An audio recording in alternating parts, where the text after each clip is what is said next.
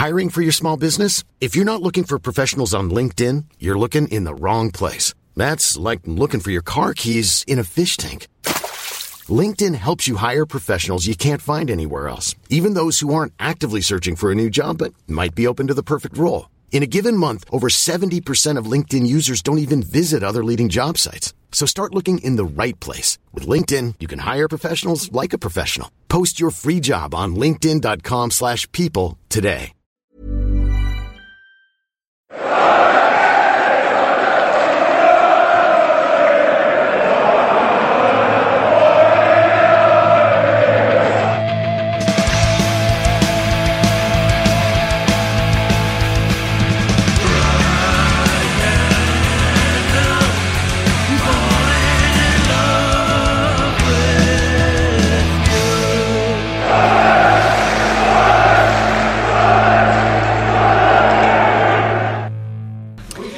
If The Simpsons movie has taught us anything, and it hasn't, it's that everything can always get worse.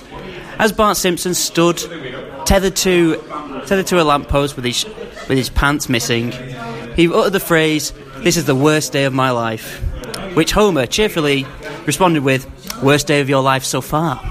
And so, like Bart Simpson, Sunderland AFC seem to have the worst part of their history every single week, but there's always a reminder it's just the worst part of our history so far.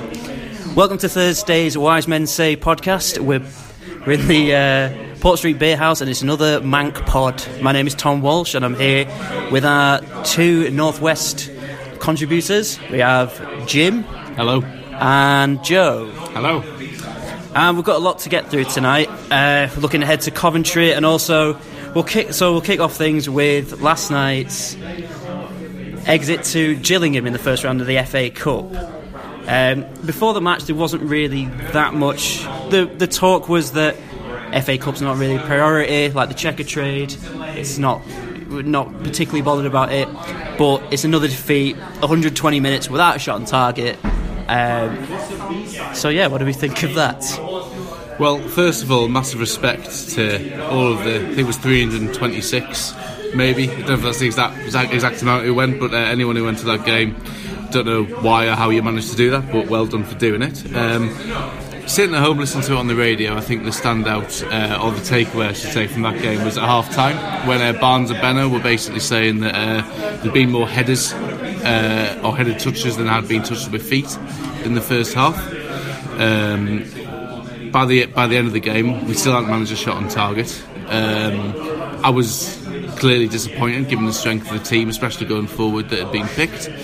If you look at the players who we had on the pitch, you'd think between, you know, Grigg, Maguire, Watmore, O'Nien, somebody could have mustered a shot at some point during the game. They didn't, and I think sadly that's summing up the way things are going at the moment. Yeah, that was a, that was a point where in the Chronicle on uh, before the game there was a talk of we are taking a very youthful squad down, and what actually turned out was the only player, only youth player was Brandon Taylor that made an appearance, whereas the rest of it was a cobbled together first team, and it's again like we saw at Scunthorpe, it's another just woeful performance.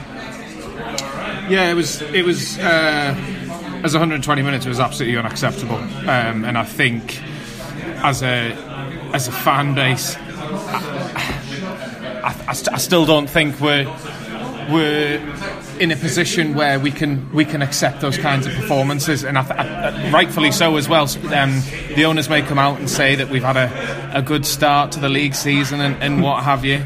Um, and although okay, the, the, cup competitions aren't as important as, as getting out of League One. I think we'll all agree with that. And realistically, are we going to go on and win the FA Cup? Probably not.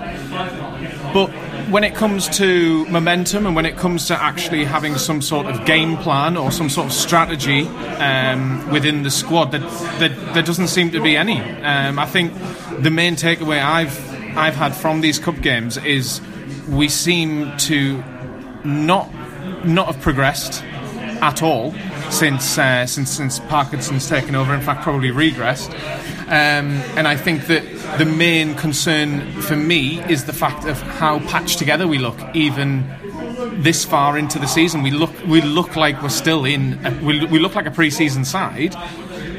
nearly a quarter of the way or over a quarter of the way through the season. Well, to his credit, Parkinson did mention there was a lot of injuries. I mean, we've got two centre halves out, um, but like like we saw bef- before the game, like a lot of fans was like, "Oh, I'd, I'd rather lose this game, and go out of it, and concentrate on it." But when you can't do that for now, we've done that in three cup games, like essentially all back to back, and I don't see how that mentality changes when we go into a league game. Well, that's it. And also, the I'll accept the injuries at the back, but if you look at the sort of attacking options the start of that game and the attacking options we had on the bench, the fact that we didn't have a shot on target is frankly ridiculous.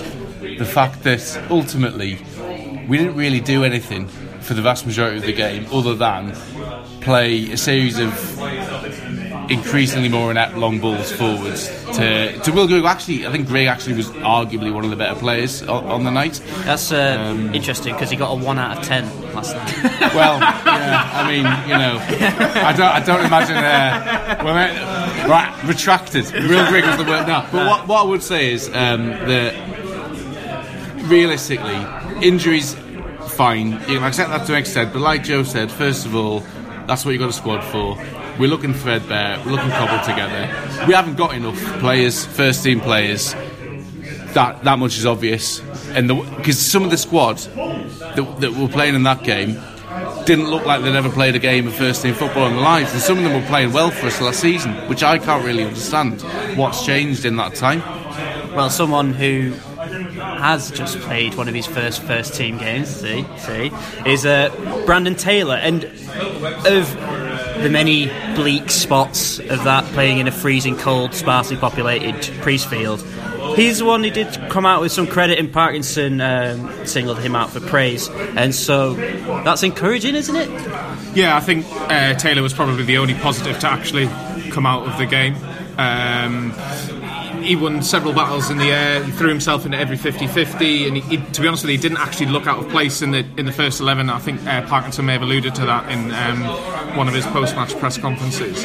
Mind you, saying that at this point in time, is that such a difficult thing to look out of place in our Yeah, in our first eleven? Would we look Um, out of place? I mean, well, is, I mean, I definitely would. yeah, absolutely. it's, Um, but sort of on that on that on that showing last night, and on the I think he was part of the leasing.com or Checkatrade or whatever you want to call it. I think he was he, he played um, in that game as well, which Parkinson didn't oversee, um, but apparently he watched intently. Um, As intently you can watch a, ga- a Checkatrade game. yeah, um, I mean, if either Lynch or Willis were, were to be out this weekend, which I'm not 100% sure they are because um, Parkinson has since said that he, he's expecting them back. Um, I personally would probably prefer him over Flanagan if we were to just play one one at one time To go alongside Willis, ideally. I mean, especially given he used to play for Coventry, so he's going to have a bit of. He's going to want to play against them, isn't he? If he, you know, had a s not not majorly acrimonious exit, but I'm not sure how how well the Coventry fans took to him leaving anyway. Um, I'm assuming he's going to want to play. He is probably our best centre back, so he should play. But yeah, I'd, I- as as Joe said, I'd be happy with Taylor in ahead of Flanagan because Flanagan has flattered to the sea for the vast majority of the time he's played for us. Uh, he has played well in parts, but I've seen nothing from him or any other centre back in the first team to suggest that realistically they're a better option than uh, what 19 year old lad making his, his first team debut. I don't know what that says really I mean- about the state of the squad I mean, you're always going to get that enthusiasm with a youngster coming into the team. But it's like, like you said, if if a if like a Joel Lynch or even a Willis isn't fit, like yeah, why not? I mean, He's not a bad option to have, is he? I mean, don't get me wrong. I don't think we should uh, pin our hopes on him starting every single chuck the kids in, you say? kids for me. Not in that. No, no, no, no. Redact that. Redacted. Yeah, I'd, I'd, as an option, I don't think he's a bad one. Um, I, like I say, I don't think we should necessarily pin all our hopes on on him coming to be our saving grace this year.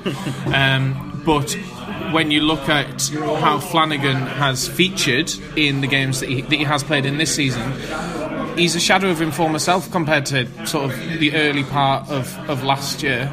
Um, him and Baldwin when they first started out looked looked unbeatable, and and it's a shame that they've, they've um, obviously Baldwin is, is on loan, um, but it's a shame and, and not playing and not playing. Yeah, I mean that I think that says it all. That, that says it all exactly that. Yeah, um, I mean what what player can we why are we attracting these players and, and putting these players in our first team when they can't even get a game in League Two?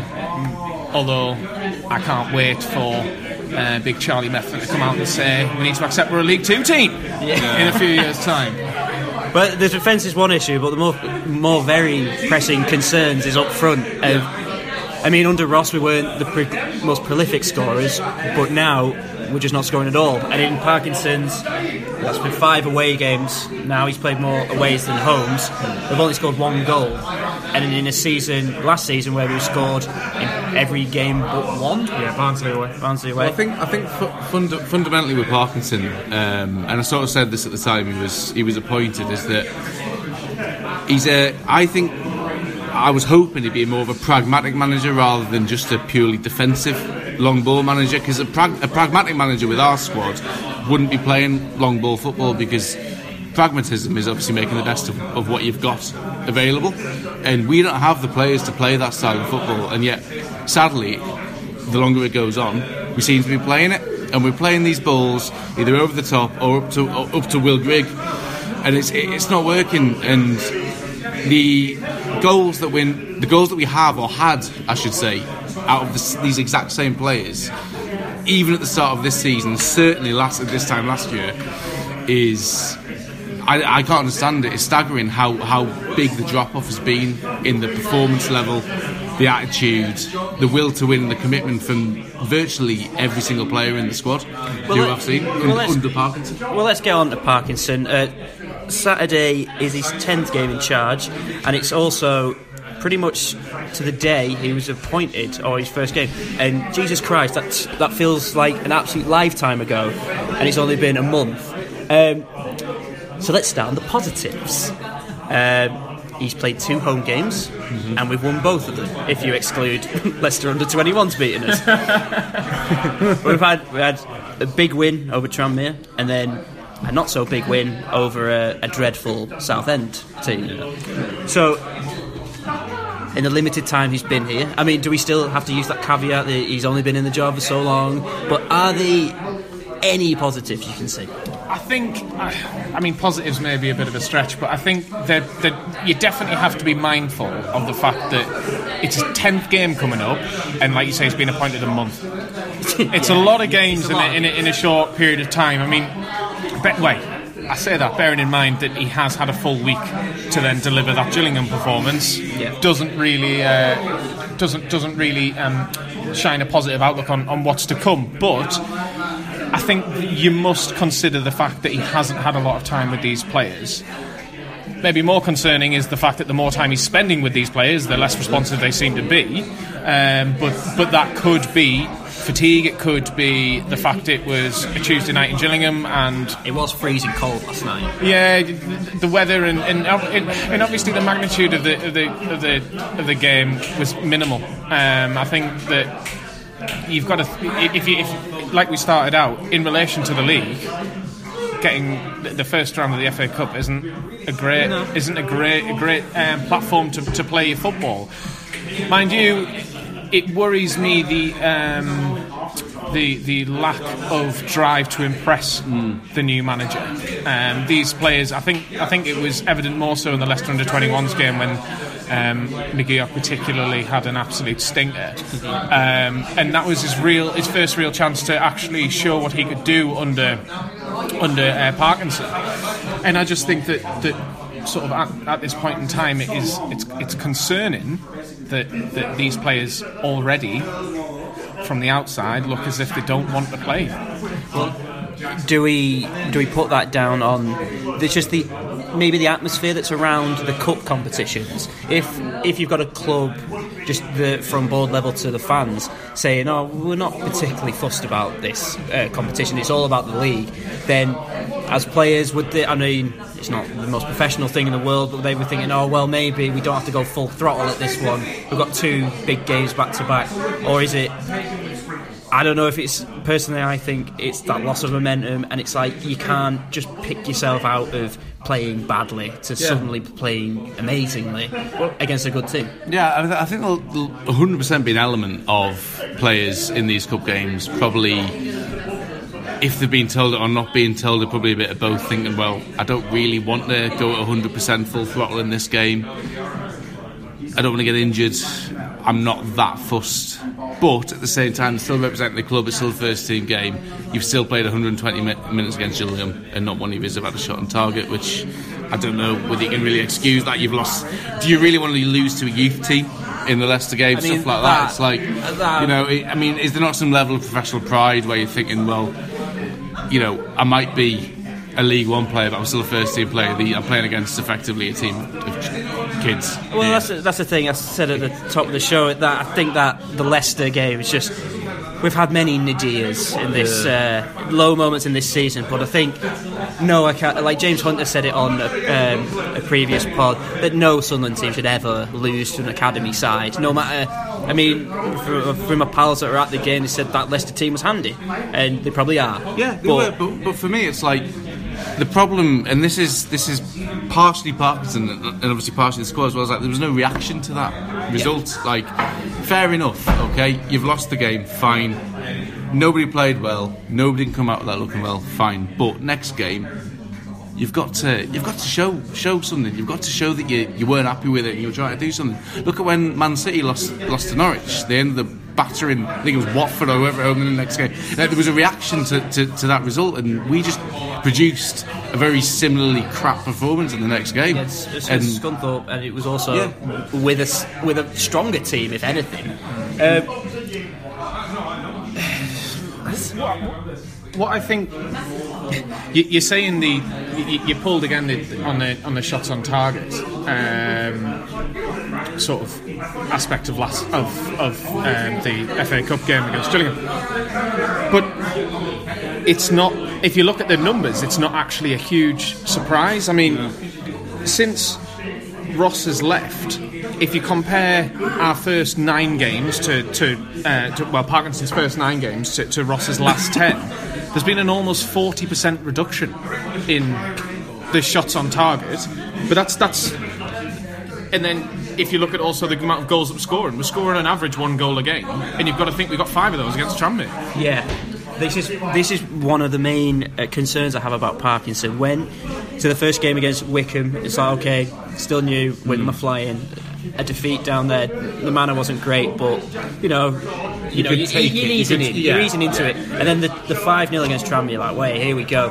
But I think whenever his tenure ends, I think that game will be seen as like an anomaly on what because you look at just the we have the small sample size of these nine games, and nothing has suggested we could blow a team away like Trump. Well, that's it. Like, it's getting back to what I was saying before. It's like we're, we're not. If he's going to be a pragmatic manager whose only objective, which I'm assuming the only objective he was given by the board when he was appointed was to get this team promoted, we weren't. We already weren't scoring enough goals, and we already weren't having enough shots on target. And for that to reduce by forty percent in what a sample size of eight games. I mean, that's not good. I mean, and whether or not, if you're a striker and you Will Grigg and you need a goal, or you Mark McNulty, or whoever you are, Duncan Watmore, you need a goal. You played a game against a youth team, played against a game against a League Two team, you played two games against a team in League One who were at best average, and not one of you has actually stepped up and thought, you know what, I need a goal. I'm, you know, I'm, I'm going to do my best. Yeah, because they haven't even looked like they've been trying. The, I know it's basic to say they've not been trying hard enough, but. Sometimes it does boil down to that because if you watch if you watch the, the, these games or even just listen to them, you can tell that they're not, and that's Parkinson's fault. Because if he's not managing this team, if he's not motivating them, what is he doing? Like, why is he there? And we were like my one of my best friends is a, a Bolton fan, and he, I lived with him for a year during that season where he stayed up on the last day, and every every Saturday night he would moan constantly about Phil Parkinson and how it, and he was they weren't they weren't getting the results, and he had you know hands tied and all this, but he said the football was just awful, and and as soon as he was appointed he, te- he texted me saying, "Good luck with your meat and potato football," and it and to bar that Tranmere game, and maybe parts of the Shrewsbury game were a bit unfortunate. That's what we're getting meat and potato football. I think, Jim, you alluded to it earlier the reaction following the Leicester under 21 defeat. Would you not argue that the lack of reaction following the Tranmere victory is arguably Yeah, more concerning? definitely. Because we, for that game, we were at them from minute one. We played them off the park. I mean, we only had shots, uh, six shots on target, so let's not kid ourselves that we, would, we, we, we turned out like Barcelona because we certainly didn't. And Tranmere, I Or mean, an they beat, absolute Covent- they beat. Coventry, but it's like they're, they're not a great team. No, but that was a really weird fluke result as yeah, well. it was actually. We'll, get, Um, we'll talk about that later. Yeah, um, but I, I, I would argue. Well, I, I, I'll pose the question to you two. Would it? What concerns you more, the lack of reaction to the under twenty one defeat, or the lack of consistency and uh, reaction to the five 0 win over Tranmere? Well, for me, it's it's the lack of consistency in the reaction to the Tranmere game because that the fact that they it's almost more annoying the fact that yeah I mean like you said yeah we had six shots on target we scored five we still scored five we still battered, effectively battered them we were the better team from minute one to the end of the game why go from that? Like how could it be possible to go from that to be so bad so quickly? Like what what are they not getting? And I don't want to pin this all on the manager because I get that obviously people are right to be annoyed at the players, and I'm annoyed at the players, but fundamentally, the manager's job is to make sure, that, or try their best to make sure that the team are going to present themselves and play the game in the best way they possibly can. And I just feel like that Parkinson isn't doing that, and it's quite obvious why, because the the attitude that they have on the pitch is not a winning sort of arrogant, confident attitude. It's more of an attitude where like it's gone. It's like almost like a malaise already. It's almost almost like the, the back end of the Premier League years where it's like nobody's really bothered. It's like we're just sort of playing. I would agree with that uh, Malays thing, but when you say about that, like the kind of like cocksure arrogance, we've not had that since like November of last year when we went on that really great run. Um, we won like nine, eight, nine games in a row. Um, to play a bit of devil's advocate, do you reckon he's just praying that Charlie Wyke becomes fit again? Because if you see at his previous clubs, he's had players like, as I mentioned, Aaron Wilbraham Gary and Madine. Gary Madine, and he the, he likes having that big lump that he hoys it up to, and also like I think we underestimate. I never thought I'd be saying this, but the absence of uh, Lynden Gooch. He had that amazing game against Tranmere. Uh, He was also he was also good against was it Wick, was it I think he was quite, was it Wycombe Wycombe was his first one Yeah. yeah Go- Gooch played the games Gooch has played in parts he's played very well and it's always a case. It's like it starts off as a knock, and now he's out for three months, and so may, maybe he's waiting for players. Once like Charlie Wyke comes back, that that's his system. Well, then he, he, he might be, but do. even with Charlie Wyke, he's the one player who can be the focal point. But we're still not a long ball team, even if you play Charlie Wyke, Girlfriend, because the rest of the players. We're not. It's not. It's not Quinn and for him and Grigg isn't Quinn and Phillips. You know what I mean? It's not. It's not Gary Madine and who, you know whoever Bolton had, uh, Adam Le Fondre. Lafondre, Yeah. We we work, but we, you know we keep the ball on the deck and play through the middle, and then get it out wide and get the ball in the box on the floor or, or for a flick on something like that, and that's the squad that was built by because Jack Ross built this team to play football a certain way, which we did play for a while last season. And obviously, things have gone sour. But to take this same set of players and go right, we're going to play long ball football with Charlie Wyke up top, it's not going to work. I think that was evident as well because Ross wasn't adverse to playing long ball football, and but the, the, obviously you- you mentioned in there waiting on Charlie Wyke. There's been plenty of times this season and last where we have actually tried to play long ball football to Charlie Wyke, and it just doesn't work. That's what I'm saying. It just That's doesn't. thing. I mean, the other he's not great, or Wyke is not. Wyke's not even sometimes good at that job. Yeah, so Will Griggs not not a, not not not the type of striker who'll sit in the box, Mike Mike Alone, Kevin Phillips, whoever, get get a flick down the box and finish. He needs a bit of space to run into. He needs a ball. He needs a one-on-one, that sort of thing. You're not going to get that with a flick down from Charlie Wyke. What you're going to get there is you're going to get a crowded penalty area. You get a knockdown in the melee, and then if you've got a striker like your Michael Owen, your, your Kevin Phillips, whoever, they'll create something Will out Grigg. of that. Yeah, they'll finish. Your Will Grigg. But Will Grigg, is, Will Grigg isn't that type of striker, so it's not going to work. Hiring for your small business? If you're not looking for professionals on LinkedIn, you're looking in the wrong place. That's like looking for your car keys in a fish tank. LinkedIn helps you hire professionals you can't find anywhere else, even those who aren't actively searching for a new job but might be open to the perfect role. In a given month, over 70% of LinkedIn users don't even visit other leading job sites. So start looking in the right place. With LinkedIn, you can hire professionals like a professional. Post your free job on linkedin.com slash people today. One size fits all seems like a good idea for clothes until you try them on. Same goes for healthcare. That's why United Healthcare offers flexible, budget-friendly coverage for medical, vision, dental, and more. Learn more at uh1.com. I think though, I, one thing I will say, and it, it's, it's quite an odd thing to say, I'm actually quite excited to see. All right. Yeah. Um, The end of the season. the club folding. Um, Wyke in the middle, Watmore one side, and Gooch the other. And then potentially someone like a Maguire or around there. McGeady in the Well, middle, O'Nien depending did it on. with Akinfenwa for Wycombe, didn't he? So maybe he could do. yeah, and, uh, even even a nine behind as well. Yeah, well, when O'Nien, O'Nien's breakthrough season for Wycombe, he played sort of number 10 slash second striker, and effectively, Akinfenwa was the Wyke, and he was winning the winning the balls, and, and O'Nien was, was, was he scored, I think he scored maybe 10 goals that Yeah. season, something like that. He scored on Saturday, uh, Sunday. He were going to Tranmere. He scored again. So Yeah, so maybe maybe he'd be the Akinfenwa guy, but I think I think I think the problem's good to pin our hopes on long balls up top to, to Charlie Wyke and hope someone's going to flick downs. If that's Parkinson's ultimate goal, then I'm not sure that's going to be enough to get a- us promoted. What a goal. the uh, obviously he's, he's Parkinson's come for like a lot of flack because supporters' patience is wearing considerably thin. Just Understandably, though. Um, and one of the, the main defences of him is like, well, when we get to January, he's going to, well, apparently he's going to be backed by the owners, but how many times have we heard that? And he's just brought in a Believe lot it when I with, with, yeah, exactly. But the rate at which we're going, is there a, could it be too late by then? I think January is definitely going to be damage limitation rather than finding the, the final ingredient to the recipe. Um, Well, that says to me that we might as well forget about promotion. I, I'm, I'm well well on board with that. Or certainly automatic. I mean, the playoffs the playoffs is a lottery, as everyone says, is the, one of the biggest uh, cliches in football. But and I, I, I genuinely think we could sneak into the playoffs. But if we carry on the way we're going, we will. I, I, I, I don't think you can argue with that. I don't think that we're good enough.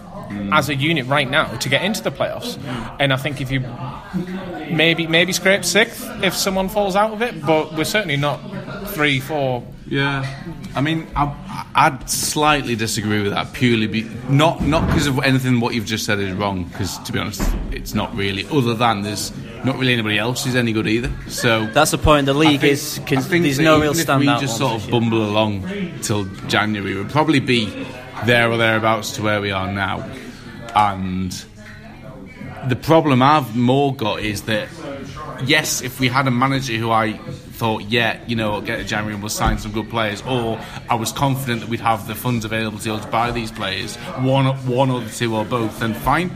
Because I think the difference between the vast majority of the teams in the top half of League One is probably not that much. And, you know, let's be honest, we've seen some crap teams who were, who were above us in the table. And we're probably going to see another one on Saturday in Coventry. Like, they're all right, they're not great, but they're probably a bit similar to us. The problem's going to be that I don't know whether he's going to sign the players who are going to, going to actually make us any better. Yeah, that's the point. Uh, well, I thought I'd do a bit of research and see who he brought in for when for his Bolton team, and essentially it's just a team of massive bastards. You got players. Ben it. Ben, well, they, well, he signed two goalkeepers, but he's bought players like Mark Beevers at centre half, a massive bastard. Jamie Proctor at centre forward, again a massive bastard, and also, according to my friend, shite.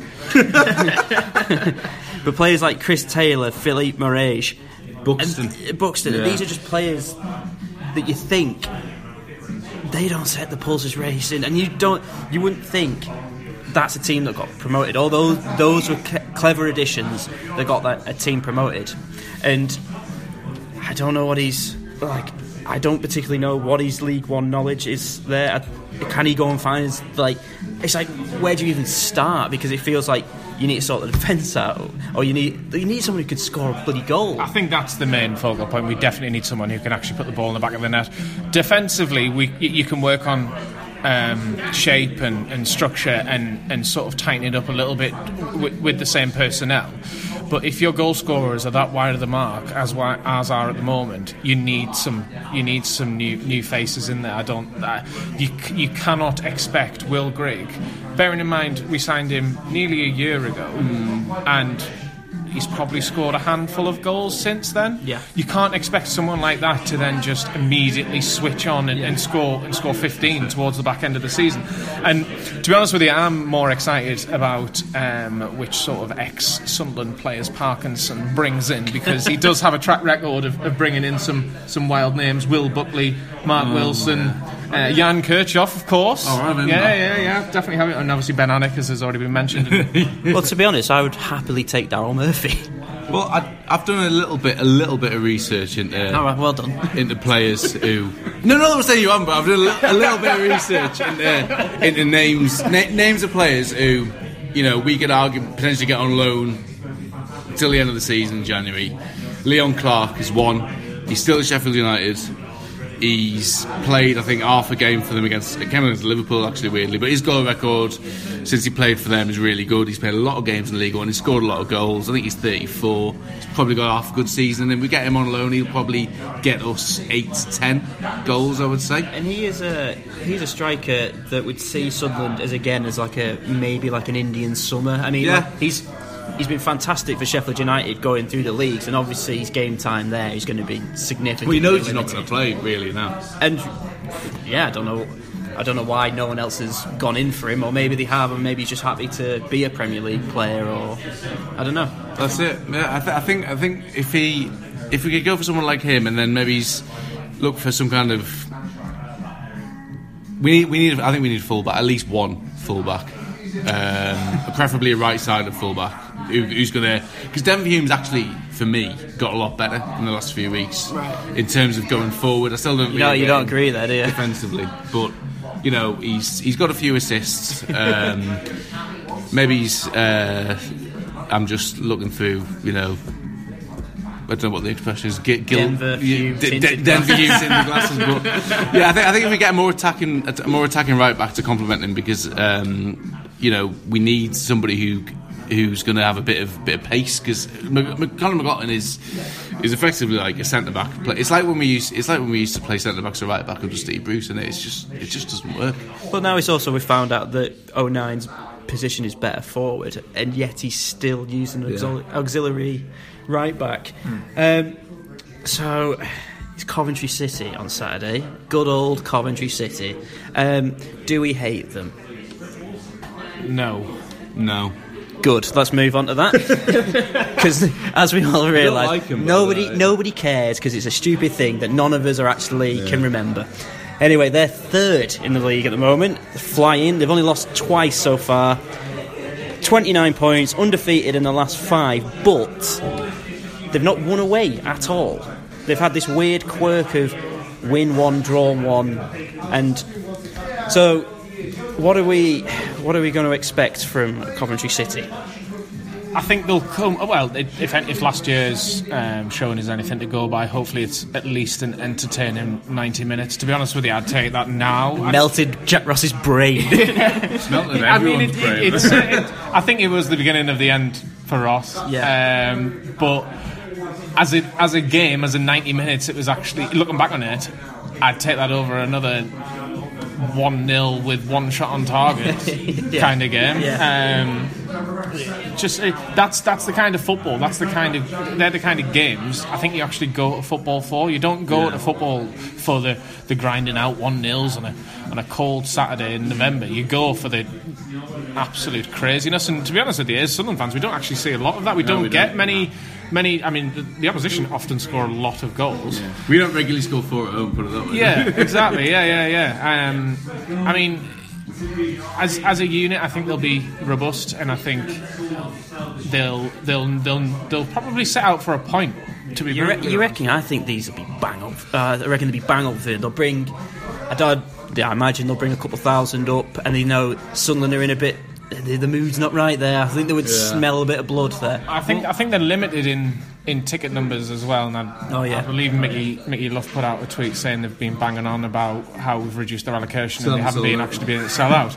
Um, Well, I'll take all that back then. I'm talking shy. but, but you look, but you look at some of the teams that they've actually failed to beat um, away from home, and you're talking like your Boltons, your Oxfords. Um, Burton, okay, they're not a bad side. MK Dons, um, I think they had a quite high scoring draw with uh, Peterborough and uh, Portsmouth as well. I think they're actually down nine men as well. Two all, two all Peterborough, wasn't it? Yeah, um, I mean, they're not. They're not. I, I think the FA Cup victory was actually their first win on the road this year. Yeah. So I don't think that they're as comfortable away from St Andrews, which is weird.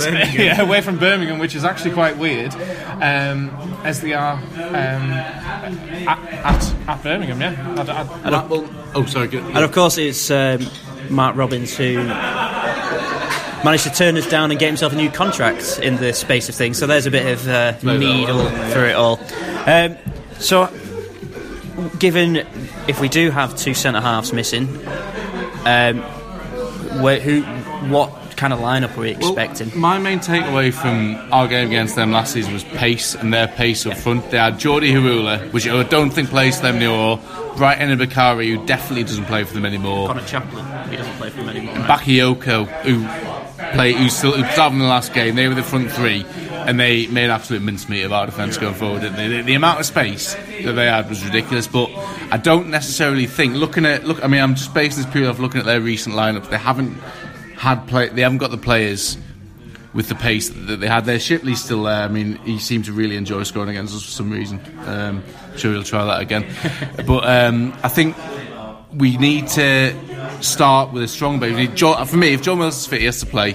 Like I said before, being an ex-Coventry player, big game for him. He'll be up for it. He'll want to play. If he's fit, start him. Obviously, if Lynch is fit as well, start him. If not, for me, um, I think Ozturk, Ozturk hasn't done enough. So you'd be looking at. Would you? Would you be looking at Taylor? Maybe? Would you say? Yeah, I'd, I'd say yeah, yeah. I definitely, I definitely think Taylor's um, done enough, and I think no matter what, you have to start with the four at the back rather than the three that we saw on uh, Yeah. on Tuesday night. Um, the, the four at home against Coventry in the league, you have to, you have to be solid for the first 15 minutes. And surprisingly, actually, um, I was doing it. I was just having a, a quick flick through, and we don't actually concede that many goals in the first 15 minutes. It's usually from 15 minutes to, to half time where a lot of our goals are conceded, where we just seem to we seem Yeah, to switch off, or we seem to let them in, let, let them into the game more so. Um, and I think, especially if you're playing with a three, that that becomes more problematic as well. Um, but I think if if both centre backs are out, I think you have to go with Flanagan and, and Taylor. I don't I don't I don't think like you say Ozturk's done enough, and I'm, I'm a huge advocate of Ozturk. And I, he, but unlike when he was dropped um, by Ross when he came back into the team and he, he made a real made a real claim for that spot. Yeah, he just back in the last season. Um, with this time around, he just seems to seems seems to have, have sort of uh, gone inside his shell, and he's not certainly not the player he was uh, towards the back end of last season and the start of this. And um, again, midfield again is a bit of a bone in contention. Fullbacks as well. Full what? Fullbacks. Well, Go we- for fullbacks. sorry, linked to midfielder. I, I think I think we'll have to. I mean, much as much as uh, I'd like to say play O'Nien at right back because I think genuinely, sadly for Conor McLaughlin, he is a better right back than Conor McLaughlin is, but. I think we need O'Nien further forward, so Yeah. we'll reluctantly play Conor McLaughlin at right back. Hume will play left back, hopefully, because De Bock is is is he's not The rubbish. yeah, yeah, well, yeah, basically. Who de Bock is that, you know? Yeah. But uh, in the midfield, um, So bad. I do apologise for all. um, le- well, le- hopefully that bit won't play. Power will probably play, won't he? Uh, probably Dobson as well. Ahead of Leadbitter, who seems to be Yeah. shot to bits. Can't really run anymore, sadly. He seems to have aged about 30 years in the space of the summer. Yeah, Sunderland. That's very true. Yeah, it's coming, it's coming back to Sunday. Um, yeah, I think I think you're right in what you said. Power and Power and Dobson, it, it kind of has to be. Although again, neither of them really fill me with that much confidence. Um, I'd rather O'Nien.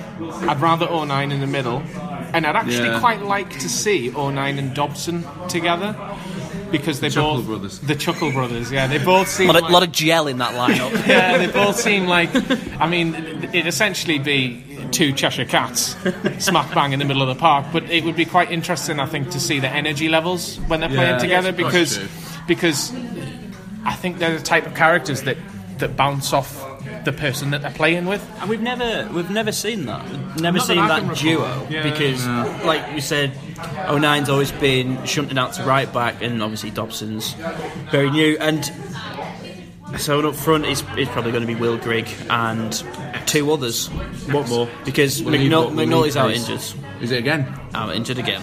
Yeah. We'll need pace, so we'll need Watmore because he's literally the only other player with any sort of pace that we've got. Is Gooch fit? Do we know? Um, well, apparently, the, it was the injury was worse than they feared. So what started off as stra- what started off as a strain's probably turned into like a hernia or something. I don't know. But, Would you play McGeady after his supposed spat? Well, I I'm not buying. I read a bit. I, uh, well, I read some tweets about that. Apparently, he he expletived at, at a fan during the game, and then apo- apologised to them afterwards. It's- So I'd, I'd let that go. It's just let it's, that go. it's one of these things that happens when I mean, if you've got someone you, are not, shouting at yeah you, you're not doing you're not doing well and then it, someone puts up a, a tweet said oh McGee, McGeady s- swore at me it's like well you were probably swearing at him all, Yeah. all game so Also, he's oh, still like grow our up best player. just isn't he? grow up yeah and he's still our best player unfortunately but um, on the plus side Parkinson again rule out less than 21s but he hasn't conceded a goal yet at home and we forget that he has had the majority of away games Oh, league games. League games. game, sorry. League games. Gonna say a lot of cup games. Less than twenty No, no, no, a lot of cup games, yeah. Um, so does that fill you with confidence? Is it going to go to Fortress Stadium of Light and Well, potentially. I mean, I, I know I said start McGeady before, but then just remember that actually at times this season we have looked better when McGeady hasn't played. Um, and I don't think that's a coincidence. Not because he's not a good player, because obviously he is, and technically he's arguably the best player in the league. Never mind just just for Sunderland, but. I do sometimes think that everything's focused through him when, when he plays for us, which is which is negative because then you've got other players who end up having to make runs, knowing they're not going to get the ball. You've got players who haven't uh, drop drop back to cover him because he doesn't obviously track back. He doesn't put a lot. Of, occasionally run back and do a questionable slide tackle, but other than that, he'll often not not really do much defensively. So maybe it'd be a good idea to not play him. Yeah, just to elaborate on your McGeady point there, th- we seem to have the Barcelona mentality. Um, I don't know if you've. cool? Yeah, not the good side. McGeady's messy. Yeah, that's exactly the point I'm about to make. Yeah, sorry. So, Barcelona, when times get tough, they just feed the ball to Messi, and they expect him to change the game. And sometimes, well, majority of time he does, but sometimes he doesn't. And um, in case you weren't aware, McGeady is not as good as Messi. Um, so, relying on McGeady as much as we do is only going to spell danger. and that's alarming that that's, that tactic has crossed over two managers now. Yeah. Uh, is well. anyway, on that on that light note, we've got I've got a question of the week for you. James McLean this week opened a press conference by referring to a journalist as an effing little weasel. In this in this spirit, which Sunderland, which member of the Sunderland team do you think most resembles a weasel? Duncan Watmore. Don't know what more. I think his head's a bit too wide for that, but I don't Duncan. Watmore, just for the, the, the hair colour, um, and also I imagine he seems quite a, a, a tricky character. He's quite quick. Yeah. well. weasels are quick. Yes, yeah, and you can. He, he, imagine he would be someone who would sort of dart through you if you tried to have a rugby tackle. him. I don't know why you would, but if you ever try and did, he imagine he'd be, have quite sort of a step on him. Uh, Weasels are like like clever, and Duncan Watmore's quite clever. exactly. Yeah, he's got a he's got a degree from Newcastle University. So hey, maybe he is a weasel.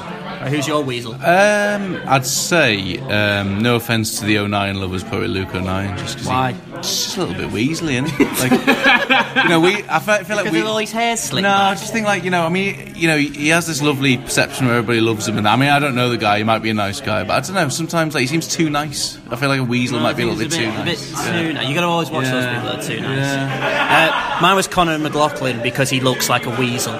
Yeah, he doesn't. He's got that really. Luis Suarez weird. He's got that thin face, and it's just like the vacant eyes. I think that's too sensible an answer. All right, sorry. Sorry, Luke, if you're listening. So- by the way, mate, I love you. he just look, he just looks like a weasel. He's just like a long face and they're like kind of like. Although saying that, a weasel look like they're doing, they know what they're doing, but and they have pace. and they have you face. alluded to. Uh, okay, I'll push you for a prediction. Um, Joe. I'm gonna go a positive Oh, Jack Ross special one-one. that's not positive. It is when you see the way we played at the moment. yeah, true. I don't know why, but I'm saying Sunderland 2 0. Two 0 Get that Parky bus rolling again. Yep. Um, I think we're going to lose. I think it's going to be, I think it's going to be two one to Coventry, and it's going to turn utterly poisonous in the Stadium of Light. Can't wait. Just on that though, to be fair, I'm not advocating poison or anger or anything like that, but at least there's a bit of passion. Because I don't know where you guys sit when you go and what have you, but from my experience, the Roker end, it's just so lifeless at the moment because I know. That's where I- everyone yeah. everyone just seems to have just accepted the fact that we're just shit. But isn't that just being beaten down after year after year? No, yeah, it Yeah. absolutely is. But last year, when when when things got tough, the the support was there and the crowd was up for them. And mm. but this year, it doesn't seem to be the same. And I'm not having a go at supporters at all because I'm very much the same. Because it's almost like you've got no energy to actually to actually try and get behind them because they're just showing nothing for you on the pitch. You Yeah. need something to get Yeah, I behind. think, I think we've given we've given so much for so long, even just in League One in the last however many months it is since since this first game of last season. That, like you say, it's getting wearing, and it? it's getting it's getting hard to keep every time. Like you go a goal down at home to a team who previously you'd only ever played in the first round of the League Cup, and now you play them in the league. It's hard to keep. You and I know it sounds arrogant to say that, but it's true. It is hard, and we're not the only club who's had that. And any club who's had a second season or, or more seasons it, at this level when they're not used to it, it, it is hard. So yeah, I think you're absolutely right. It is a struggle. And it also feels like we've been to this rodeo before, just in different divisions. It's like the the glimmer of hope then crushed, and it's just happened now. But because it's at a third tier that nobody has ever experienced in the history of supporting Sunderland, it's just a bit really galling. And on that really positive note, well, I've got to plug our live show. Don't worry, we're not there. yeah, we're not going. Don't.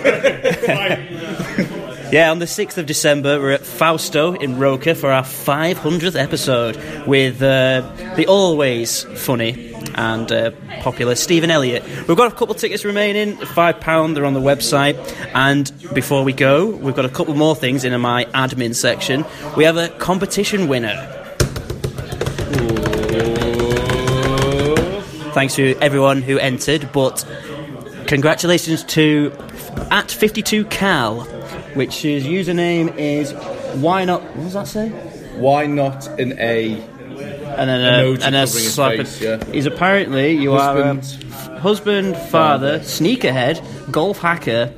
son of Southern AFC season ticket, and all your views are your own. So that's good. And then a retweet is not an endorsement. Hashtag swoosh life. So well done. So well done.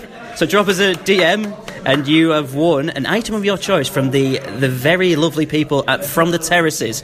So if you want any away day clobber, get yourself on uh, From the Terraces, who actually sponsor this podcast as well, which I forgot to mention at the beginning. There'll be. Right. There'll be a reaction show after Coventry, and we're back to normal with a podcast on Monday with Stephen and Gareth. So, enjoy the game on Saturday, and thanks for listening.